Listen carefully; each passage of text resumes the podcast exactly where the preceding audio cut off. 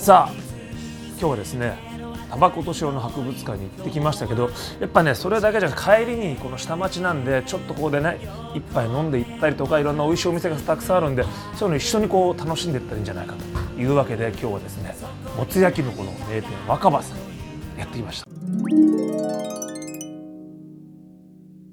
若葉といえばやっぱこの若葉杯、緑茶杯をね若葉杯という。さあ今日は下からいきたいと思います。いただきます。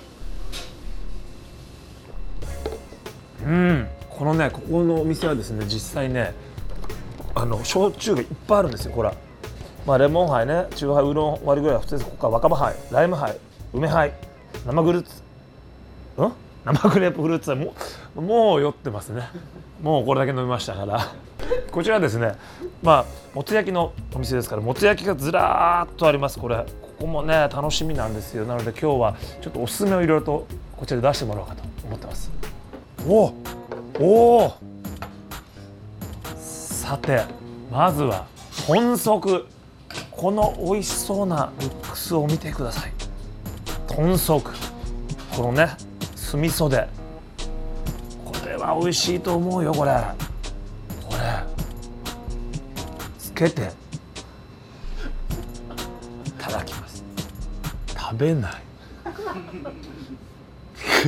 でいらないワンアクションつけていただきます。うん、このプルプルしてね、うんうん、豚足って大好物なんだよ。うん、酎ハイを飲みながらこの豚足でね、うん、このボリュームもいいでしょ。これだってこれいくらですか。これごひゃくえんだよ。ごひゃくえんでこんなに。もうこれ豚足の注文の電話ですよ今これ。ああ、おお、ニンニクだれやった。これは白と頭ですね。白と頭、ニンニク、うわ、ニンニクの匂いがもういいもん。あの僕ね結構そのもつ焼き屋さんで重要視するのはニンニクだれがあるかっていう、そのいわゆるタレと塩もいいんですけど、ニンニクタレっていうのがやっぱねうまいのよ。がっつりニンニク入れるのがこれいきます。頭だこれ。うんうん、言わないさあそして今日は実は特別にメニューにないもつ鍋を、これこれはすごいですね。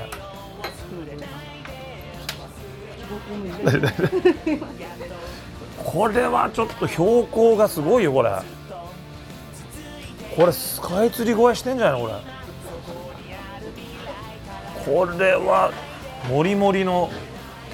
というわけでですね、えー、来たらすぐ食べれるのかと思っていたらですね、えー、これ多分にじゅっぷんごぐらいじゃ食べられないと思うんで、えー、食べているところは後で、えー入りますから、えー、今日はですねこのように下町のもつ焼き、そしてもつ鍋ちょっと特別に作ってもらいましたけど、名店に来まして、まあ、こういう町巡りもね一緒に博物館と一緒に楽しんだら、特にまあこう本当スカイツリーも近いですしすごく面白いんじゃないかと思いますので、皆さんぜひこの辺遊びに来てみてはいかがでしょうか。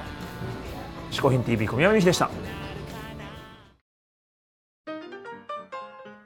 タバコと塩の博物館はしがつにじゅうごにちにリニューアルオープン。前編では紹介できなかった塩の展示も楽しんでくださいね。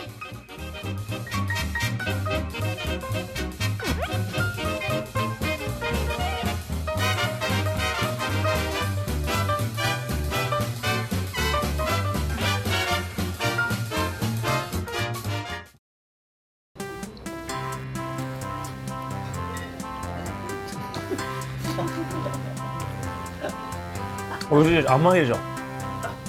甘い。でカメラでうんってやるのこれ、あの小さんぽスタイルであ甘いってそれ、そう、それカメラの人のリアクションじゃないから、カメラの人はこうやって声を出さずにあ甘いって言うと思わなかった。美味しい。これは皆さんぜひあのメニューにはないですから前日までに予約しておつまみ楽しんでみてください。